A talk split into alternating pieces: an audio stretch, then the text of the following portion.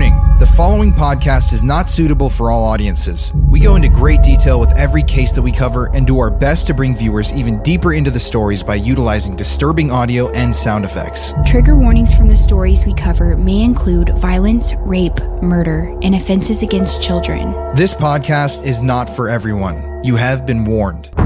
Two murder stories, one episode.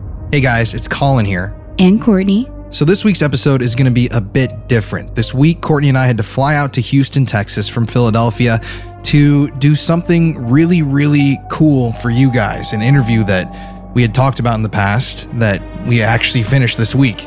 Yeah, there's a story from my hometown that I've wanted to tell since we started this podcast.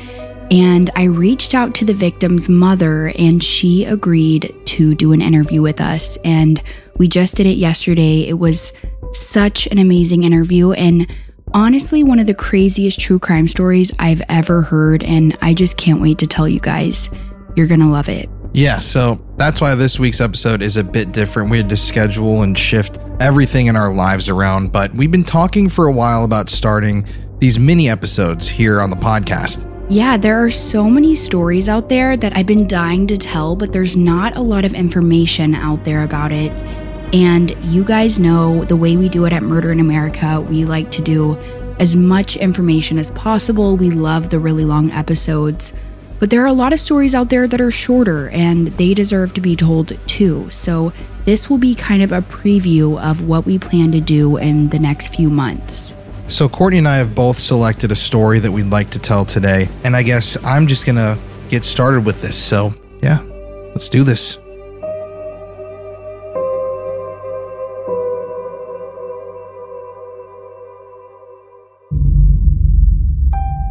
2014, Sally Gray was excited to see an excavator at the former home of Las Vegas Police Lieutenant Hans Walters.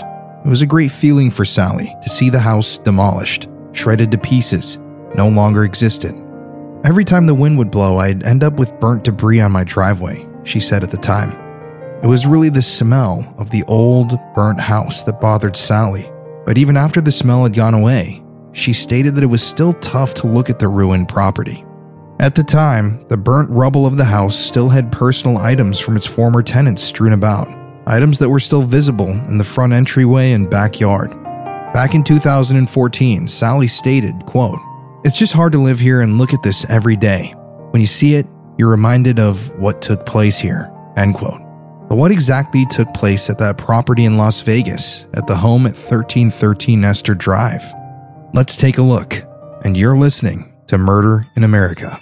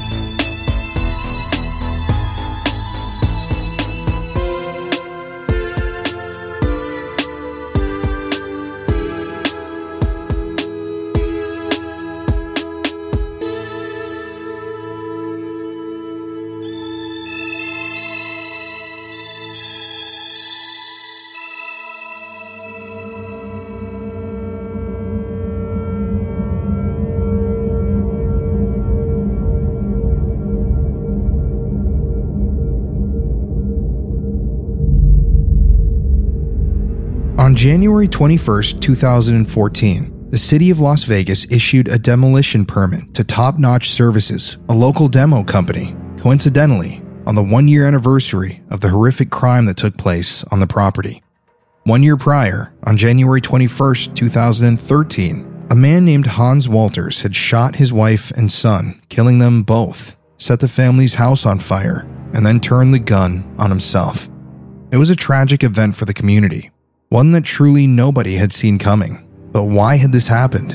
What had compelled a normal father, a police lieutenant at that, to commit such a horrific crime?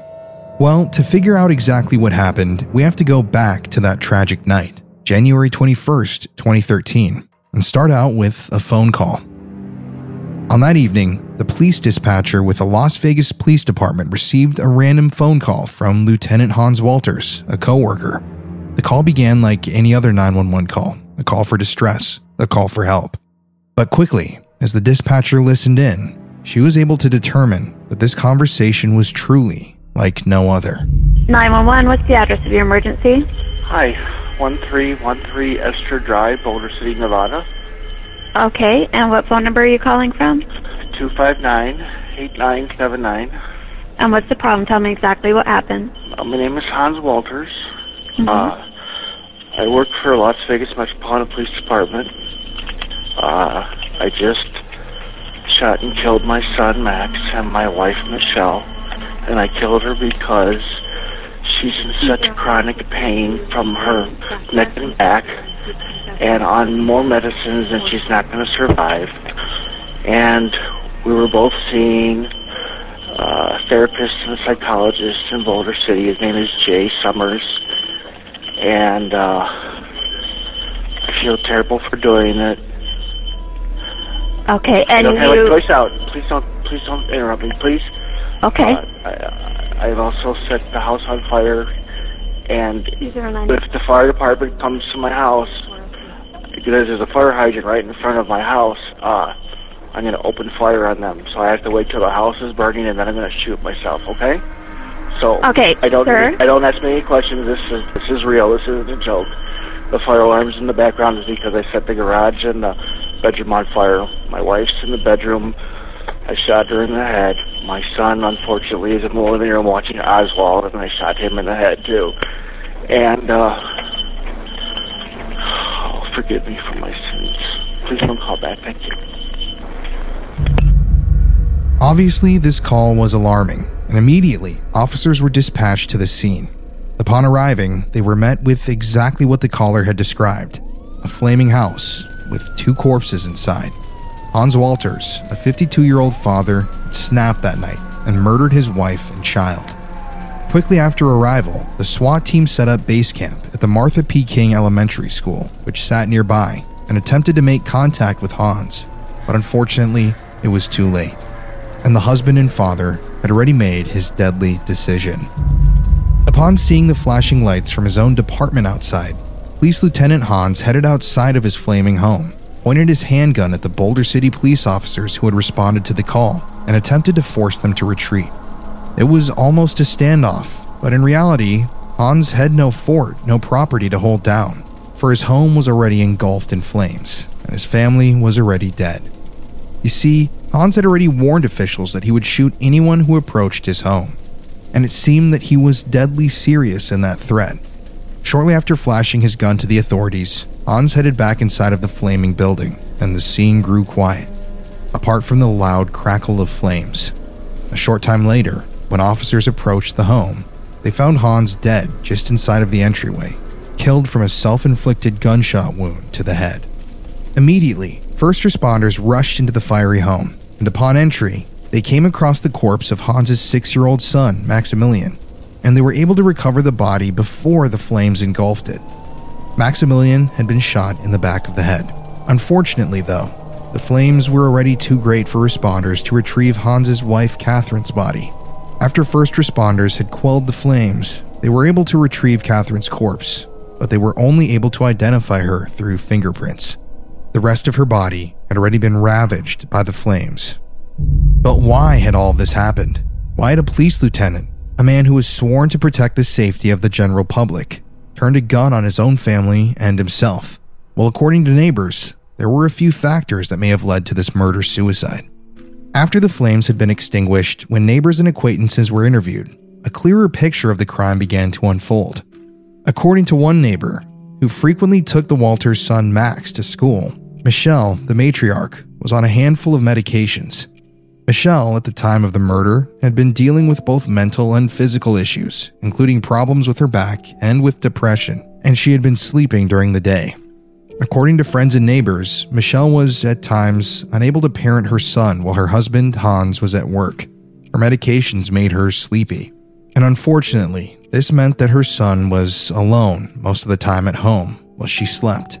And ironically enough, Michelle herself had been previously employed with the Las Vegas Police Department, but had quit her job a few years prior for reasons unknown.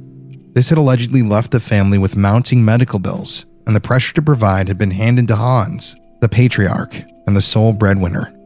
Hans Walters had worked with the Las Vegas Police Department for over 20 years before he decided to commit the ultimate crime himself. In the years prior, Hans had gotten the names of his son and wife, Maximilian and Michelle, tattooed on his right arm. He truly loved his family. And family and friends that knew Michelle and Hans told the authorities and news outlets after the murders that there was nothing wrong on the surface with the couple. According to people that knew the family, after the birth of their son, Max, Michelle and Hans had been living in holy matrimony. There were no red flags, no warning signs in the relationship. Well, from the surface, at least. When authorities talked to Hans's coworkers, however, red flags began to rise. About a week prior to the murder suicide, in January of 2013, Hans had apparently begun to give away personal items to coworkers while he was in the office and had opened his desk up and just given away objects and mementos to whoever would take them. Friends of Hans and Michelle also told authorities after the murders that the couple had paid handsome amounts of money to have their son Max through in vitro fertilization. Obviously, that whole process and ordeal can put a lot of stress on a couple, but typically, it's not too much stress for two people to handle. And that brings us back to the fateful night of January 21st, 2013. On that evening, Hans had apparently told himself that he was ready to die. The medical bills from his wife had begun to add up. She had quit her job, which forced him to become the sole breadwinner, and he was sick of his existence. Obviously, this isn't a reason why someone should ever hurt a spouse or child, but ultimately, and unfortunately, it is a motive for a crime like this.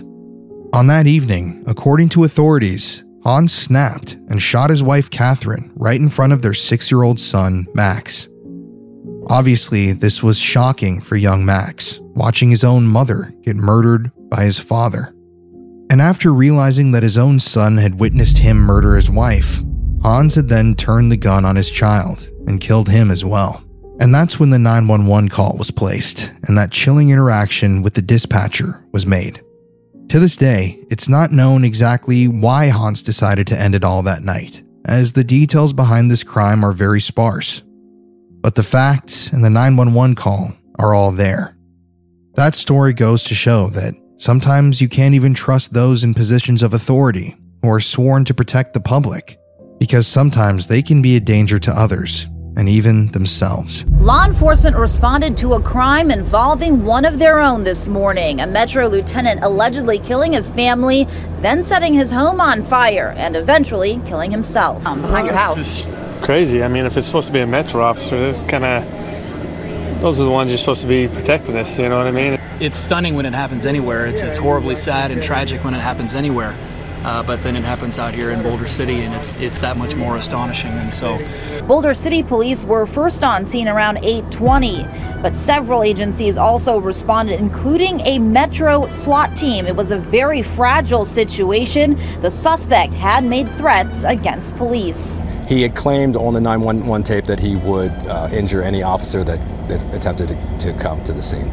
Neighbors, including this man who lives just four doors down, were evacuated. Not knew him, but it was a high and by type of a thing, walking the dogs up and down the street. They were pretty quiet. Um, outside, they'd wave all the time, they would wave. Police say the suspect had a handgun, but they haven't said if he used that weapon to kill himself and his family. You don't take your family with you. I mean, if you want to go, go. Just don't take your kid and your wife. That is it's ridiculous. And now I'm going to pass the mic to Courtney so that she can tell us her story for today. My story starts in the early morning hours of August 20th, 2020, in Crawfordsville, Indiana. A woman is driving on the Sugar Creek Bridge when she suddenly sees something up ahead. At first, she assumes it's roadkill, but just to make sure, she pulls off to the side and goes to take another look. And upon approaching, she realizes that it's far more disturbing. 911, where is your emergency? I'm on uh, North 225 West Road.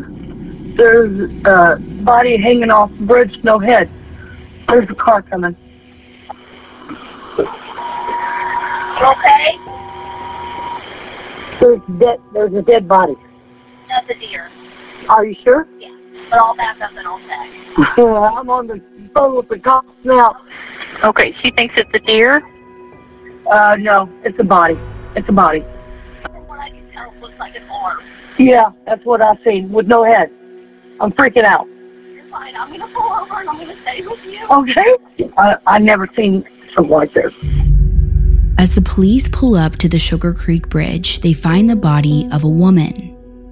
You would think that maybe she was involved in a hit and run, but that clearly wasn't the case here.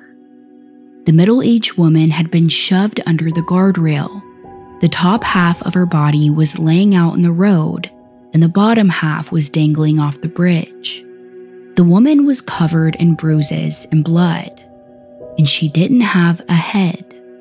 It was clear that this was no accident and that this woman had been murdered. The town of Crawfordsville, Indiana had never seen anything quite like this before. And like any investigation, the first step they need to take is identifying their victim, which was just around the corner with a 911 call from a man named Michael Parks. Hi, my name is Michael Parks, and me and my wife, we kind of got into an argument Tuesday, and I haven't seen her, and I'm getting worried. Okay. Um, what's her name? Hope somebody picked her up. She got into a car with somebody, and they left. It was either a, a silver or a white, like Honda Civic.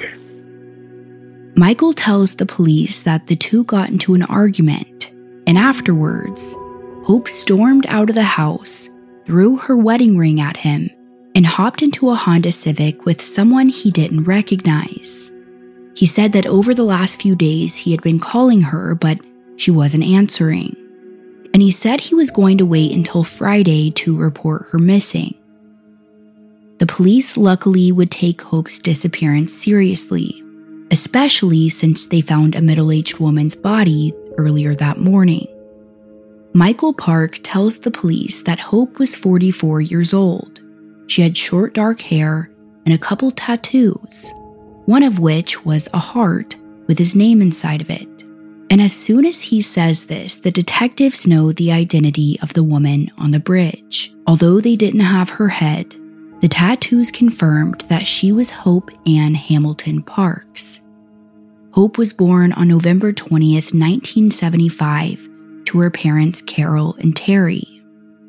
They were soon going to learn that they outlived their child, something no parent should ever have to face. And from what I could find, Hope was a sweet woman who loved her children, Katie and John. And she didn't have any enemies.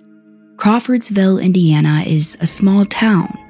Crimes like this are not common at all.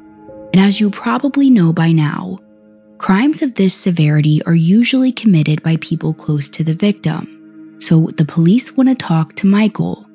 They inform him that they did find a body that morning that matched his wife's description, and they want to bring him to the station for an interview. But when he gets there, they bring him into this office looking space. There are comfy couches, a nice little lamp, and plants in the corner. Definitely not your typical interrogation room. In fact, this type of room is usually where they bring grieving family members. Michael was being treated as if he was a victim, maybe to make him feel more comfortable so he's willing to talk. Um, the one thing I do, I record everything because my notes suck. I, I, don't, I can't write with crap. So um, I do record everything. But one thing, what is your full name, sir? Michael Dale Hurst. Okay. What do you, what do you call this department about? I'm worried about her. You're worried about um, your wife? Yes. Okay. Um, why? What's going on? I mean, what's, We've been arguing over my son for the last couple of months. okay. He's in and out of drugs. Can't keep a job. He brought drugs into the house. I kicked him out. I don't want him there. She wants him there. It got to the point where I told her to choose between me or him. One of us has got to go. Well, he left. She's been wanting him to come home. I say no. He got a speeding ticket and the proof of no insurance or whatever, whatever they call that. He has the car. It's his car. It's in my wife's name. Oh, okay. But he paid her for the car. He never took the title. I told her to give it to him, cancel the insurance. She never did. So that's how the argument started. After telling the detectives about the arguments he and Hope had gotten into, they ask him about his wife's alcohol and drug use, hoping that that could give them some answers. But Michael avoids the question entirely, and he starts going on and on about how controlling she is. Your son has some drug issues or anything? Does your wife have any alcohol or drug issues? No. Is there anything that No. She's very controlling. as far She's as very, very clean. self control or controlling for on everybody? Controlling on everybody. Okay. Okay. Which I'm used to it. They don't bother me. Yeah, after 25 years, you find your niche. I mean, I've gotten used to it. I take medication. I do have anger issues, but I take medication for it. Uh, but I've never done anything. Okay. So nothing, controlled substance, no Xanax or anything like that. Okay. Now, and, and granted, it's it's what all families do as well, especially if you're, you're arguing over a kid and stuff. Um, I want to hurt him. mm, I hate to say this and have it on recording, but I do. I want to hurt him. That's why he had to go. would she confide in him or your Yes. daughter? Or, Him. okay. Me and my daughter are real close. Her and John are real close. She'll do anything for him, which that's what makes me mad. Now, if he's trying to take the suspicion off of him, he's not doing the best job. Michael admits to the detectives that he has some anger issues and that he wants to hurt his own son. He also talks about their dysfunctional family dynamic. He may be trying to come across as relatable, but he keeps avoiding the questions, and his body language is raising some red flags. Even further, they're only about 10 minutes into the interview, and Michael hasn't had anything nice to say about his deceased wife. When she left, um, you her getting in the car. Right? Did you happen to see the driver at all? Couldn't tell, male, female, anything.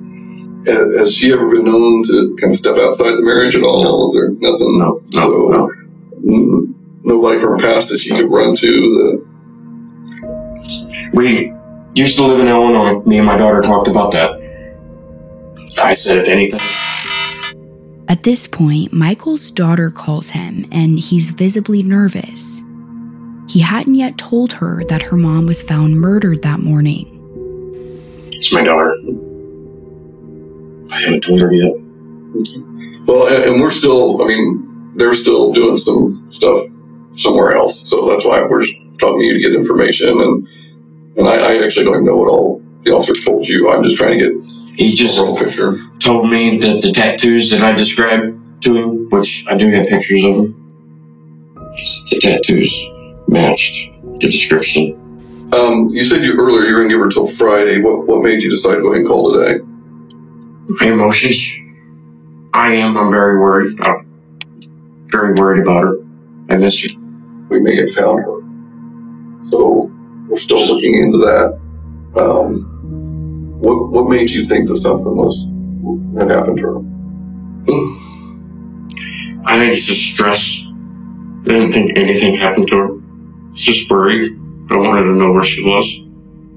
Next, the detectives talk with Michael about searching his house and car, and he becomes visibly nervous. He's going to go over a couple papers with you as far as the consent and just consent to search your house and the car because there's some things we need to find out about her. Because, like I said, I don't know her and I don't really know you. Because we need to uh, um, find out how she got search her car. Yeah, but um, I'll go ahead and let him fill that paperwork out. I'll step outside and I'll try to get some more information.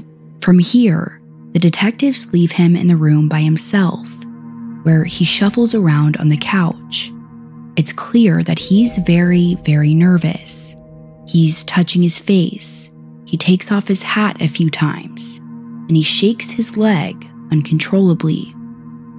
What we'd like to do is be able to get consent, and we'd like to be able to get that from you.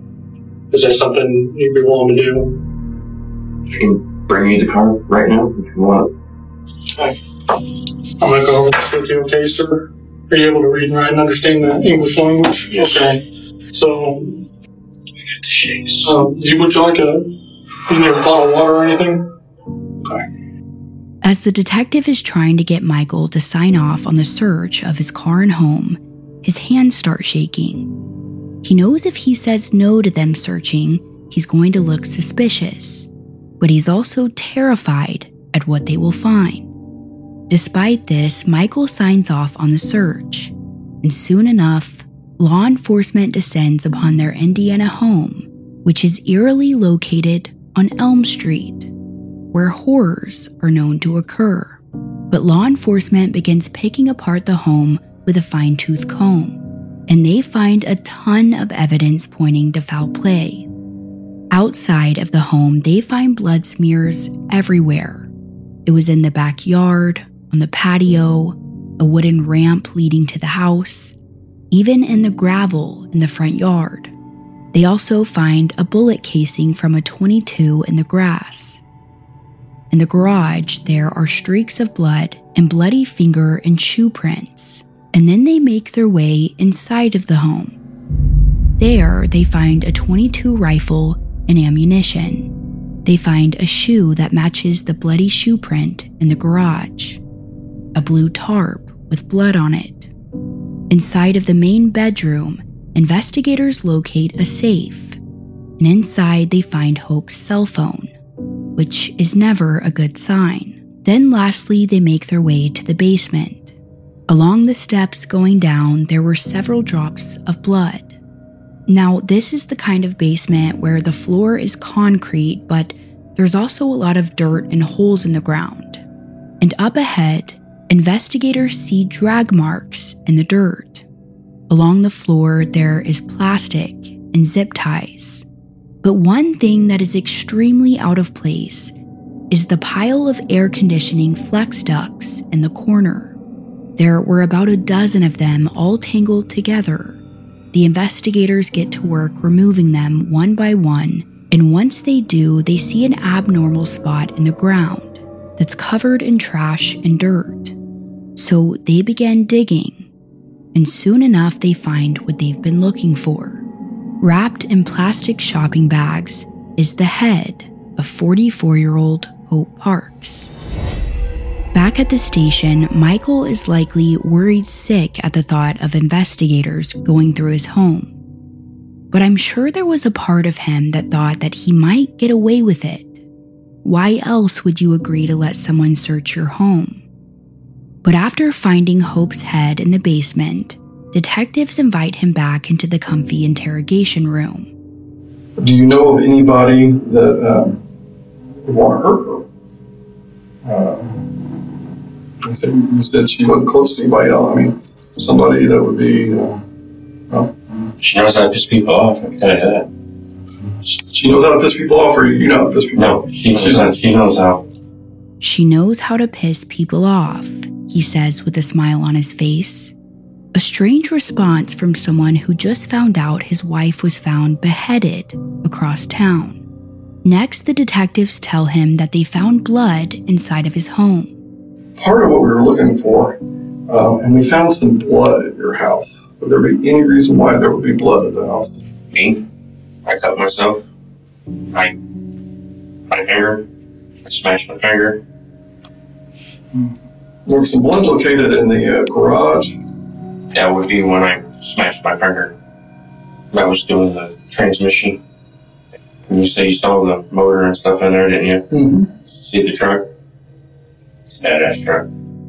So the detectives are bringing up the blood found throughout his home, and he's commenting on his badass truck, clearly trying to divert the conversation away from the crime scene at his house. But the detectives are done playing nice guy. So this is kind of where you need to kind of step up to the plate. Tell us what happened. it was at your house that something happened to her. Not with me. There's nobody else that could have been. I don't know what to tell you. Saying I did something. Yeah. And we're just trying to figure out. I mean, obviously, you're not a bad person. You work.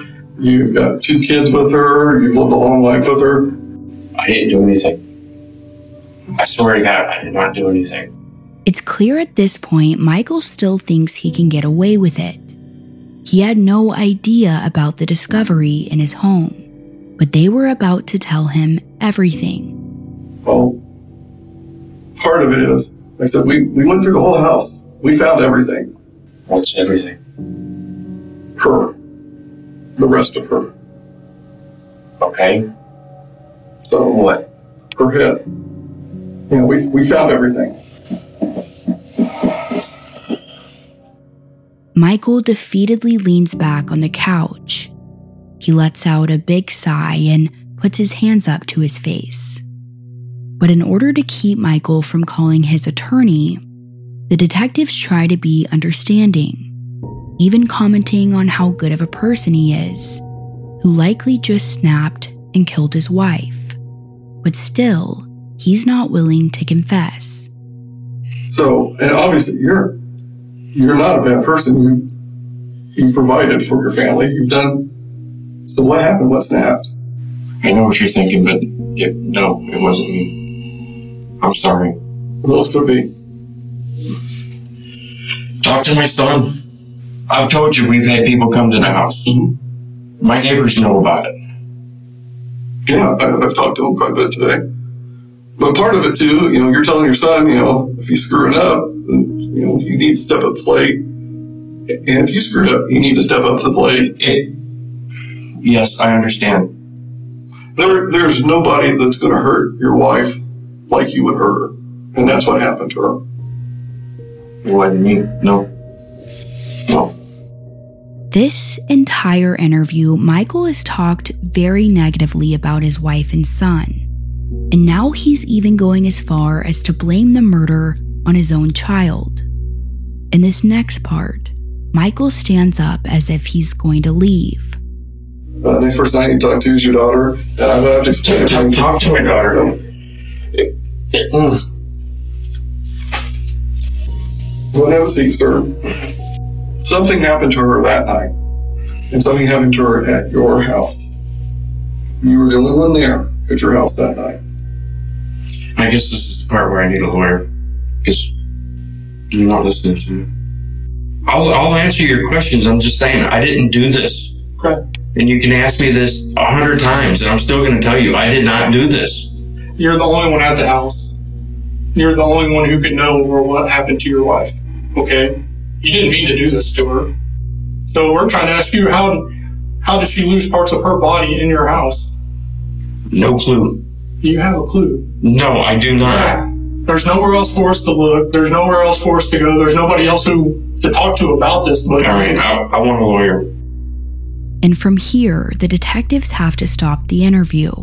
Michael knows he's in a lot of trouble. He asks for a smoke break, and he even tries to start up a conversation with the detectives who are clearly not very interested. He paces around the room for a few more minutes, but soon enough, a police officer comes into the room and places Michael Park under arrest for the murder of his wife. And as they're placing the handcuffs on him, he says, quote, You guys got this all wrong. You guys got this all wrong. Can't talk to you anymore, but uh, Michael Park goes off to jail while police continue on with their investigation. As word gets out about what happened, the people of Crawfordsville, Indiana are shocked. Their quiet little town and the quiet little neighborhood on Elm Street was now filled with police presence, and there were a lot of whispers about what could have gone wrong. Here are some of their neighbors. To me, it's horrible. That's, I mean, I don't understand it. I mean, it made me sick. It made me feel concerned for my kids' safety in the neighborhood that I live in. I was shocked. I was surprised. I was uh, disgusted. There's like 10 cop cars over there. Wow. And they were over there for a good 10 hours. I live here uh, with my wife and we have three kids. It's hard to, what, what do you tell them, you know? They, they wonder, you know, and they're young. So, you know, how do you comfort your kids from, you know, telling them that, you know, there's a murder right down the street? It's sad. Sad for the neighbors, it's sad for the community. Because, you know, not, not a lot of things like that happen here in Crawfordsville. And it's very, very numbing. The police assumed that they would have to piece together what happened since Michael was still proclaiming his innocence. But surprisingly, four days after their discovery, Michael reaches out to the detectives wanting to come clean. Well, sort of. They bring him into an interrogation room, and this time it's not the cozy one he got before. He's also traded his clothes for an orange jumpsuit. Hey there, Mr. Parks. Sure you remember me from the other day? Okay. I, it was Tuesday. I got off work. I got off work early at 3:30. I was home by quarter after four. Kids came over. Like I said, that was not a lie. We were arguing. Like I said, over my son. I was on the back porch after everybody left. I was to shoot a groundhog. I had groundhogs in the backyard. I knew it. My neighbor does. He never came back. I went to discharge the gun. I shot three rounds into the tree. I went in the house. I was going to clean the gun. I sat at the kitchen table. It went off. There was still one round in it. She hit the floor. She was fixing dinner, and I panicked. I just flat out panicked. I didn't know what to do. There was blood everywhere. I covered it up, I picked everything up. I cleaned the mess up.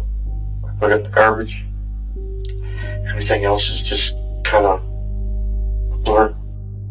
As a listener of true crime stories, how many times do you think you've heard that story? I was cleaning my gun and it accidentally went off and I killed them. And instead of calling the police, I panicked. This excuse is always so strange to me because if you actually did accidentally shoot someone, why wouldn't you call the police? And if you're truly innocent, you definitely wouldn't behead them afterwards. What, what do you do after that? I sat there and I cried. I thought about everything that was going on with fighting, with John, with the gun. Nobody was going to believe me. I didn't know what to do. I'm sorry I lied. No, that, that's fine. Now there's here's a chance for you to tell us what happened. So she's on the floor. You're you're upset, obviously. What what, what did you do at that point? I wrapped her in a tarp and took her down to the basement. I cleaned everything up. When you took her downstairs, said you her up in a tarp. What what was a blue tarp. Michael tells the detectives that he wrapped Hope up in a blue tarp. And as he's saying this, he's really trying to sound sad. He has his hand up to his face, and the inflection in his voice changes, but the investigators aren't buying these crocodile tears. And they aren't buying his story either. I know about guns and what people tell me, so I'm just regurgitating information as far as That's the only gun I've ever fired. Okay. The closer you are to something or somebody, you get more residue, and the further away, the less residue you get when you fire the gun. So uh, she seemed to have some residue around the entry wound. So that would indicate that the gun would, would be closer, well, four or five feet. So the medical examiner found gunshot residue around Hope's gunshot wound, meaning this story of the gun accidentally going off as he was cleaning it, it just doesn't add up. need to be able to help. I gotta know your I side. don't. I don't know how close she was standing. I know that she was getting ready to fix dinner. That's all I know. And I sat down. I had the gun in my hand. That's when it went off. I'm telling you, I did not do it deliberately. The doctor and, and the gun shop, he actually put in his report that it was a contact wound, which means the barrel was close to the skin when it went off. Then maybe she was closer than what I thought. So if you're at the table and she's at an angle, could It's here where Michael asks for some water, likely because the detectives are poking holes in his story and he needs to rethink his answer. there's going to be two schools of thought on this. one, somehow you tragically shot her with the muzzle of the gun touching the back of her head. Or two, there was a disagreement, there was an argument, and a snap. There was no bad, bad no argument. judgment. No argument after everybody no, left. No, no argument. Were you still just upset from the argument earlier? It's just people on the outside looking in. I don't care what anybody else thinks. The whole thing was shooting her. If she was where she was standing, I don't know. If she was right there, I don't know. I did not stick the gun to the back of her head and pull the trigger. I did not do that. And all I'm telling you is the science proves differently. Then she was closer than what I thought. A That's, lot, that's, a lot closer. that's all I can say. Okay. You didn't want her to die. No. But circumstances led to her death. What was the mental capacity of you at the time? Were you so enraged from an earlier argument that she mouthed off something and you don't know what you did? Kind of a uh, Tasmanian devil kind of event after she's on the ground. You lost it. And it's okay to tell me that because that shows emotion. Ever been a problem with that rifle's trigger and going off when you didn't want it to, or Not that I know of, no. I didn't even have it that long. Okay. Maybe a week, week and a half. Michael is adamant that he was cleaning his gun when Hope was shot. So, next, the detectives want to know about the dismemberment. But surprise, surprise, Michael can't remember anything about that part of the story. Conveniently, he says he blacked out during that part. I mean, she's got. None of us are young anymore, so I mean, your skin doesn't stay like it should. So each each each drag did like just the the muscle and the skin go with it. I don't even remember doing I it. don't remember that part. Yeah, and that's the brain again, trying to protect you from typically the goriest, most traumatic parts. There is no way that the gunshot happened the way uh, you're presenting it. So this is the time. It's like I said, I, I don't remember exactly how it happened. I'm telling you, I did not do it on purpose. Did, didn't kill her on purpose or didn't shoot her on purpose? I didn't shoot her on purpose. It just happened. So, in your opinion, would you call that just recklessness? It was just, I mean, because if you've got it up in the air, nobody's going to say, well, I mean, you couldn't have shot her if it was laying on the table facing down the hallway. Reckless, yes. So now Michael is admitting that he recklessly shot his wife. And in this next part, he will admit that he and Hope were in fact arguing before the murder. Apparently, Hope told Michael that she had canceled her son's insurance. But in reality, she was still making payments on it, which infuriated him. The conversation we were having at the time was over John with the insurance, the car insurance, because she lied to me over the car insurance. She told me that she was going to cancel the insurance. Are you a, are you a fist pounding kind of guy when you're mad? You're like, damn it, woman, just do what I'm asking you to do. And the gun was in your hand, unfortunately, at that time. Squeeze reflex. Yes. I don't remember everything. But, but what, what you said makes sense. Like I said, that it was not intentional. I just want to know why. Because that's the same thing you're going to want to know. Same thing your daughter wants to know. When your son wisens up, it's the same thing he's going to want to can know. never. I know. I know why it happened. And I, I can't. I can never tell him. I can't do that to him because that's the reason why I pulled the trigger. Not intentionally. But the detective says that your daughter and son are going to want to know why you killed their mom. And he says, I can never tell my son why, because that's why I pulled the trigger. Which is interesting because just seconds earlier he said it was a reflex, that he didn't do it on purpose. But by now, detectives pretty much had what they needed. And from here, Michael Parks was taken back to the Montgomery County Jail, where he would sit for two years awaiting trial. Michael made his initial court appearance by video this morning. A not guilty plea was entered. He is held at the Montgomery County Jail without bond. His trial is scheduled for January 12th. But to prepare for trial, the prosecution obviously wanted to look through Michael's search history to see if they could find any clues of premeditation. And they would find it. Michael's search history showed that he was watching YouTube videos on the effectiveness of homemade silencers. He watched videos on bottle silencers, which is literally where you put a plastic bottle around a gun. And he also looked into using pillows as silencers. So, this was not some spur of the moment, rage induced murder. Michael had been planning this for a while. So, let's go back to August 18th, 2020. We are just months into the pandemic, and the world is a pretty scary place. A lot of America is out of a job, people are stuck at home, and pretty much everyone is struggling. Based on Michael's internet searches, it's safe to say that he was getting pretty fed up with his wife. According to him, she was enabling their son, still paying some of his bills, and he was sick of it so he starts looking up ways in which he could kill her without alerting the neighbors. And by August 18th, his mind was made up. He was going to kill his wife. That day, both of their children had come to visit them, having no idea that this would be the last time they would ever see their mother. It's unclear how the evening went about, whether their fight started before or after the children left. But what we do know is that an argument ensued about their son's insurance. Hope was just trying to be a good mom, helping her son out in the midst of COVID.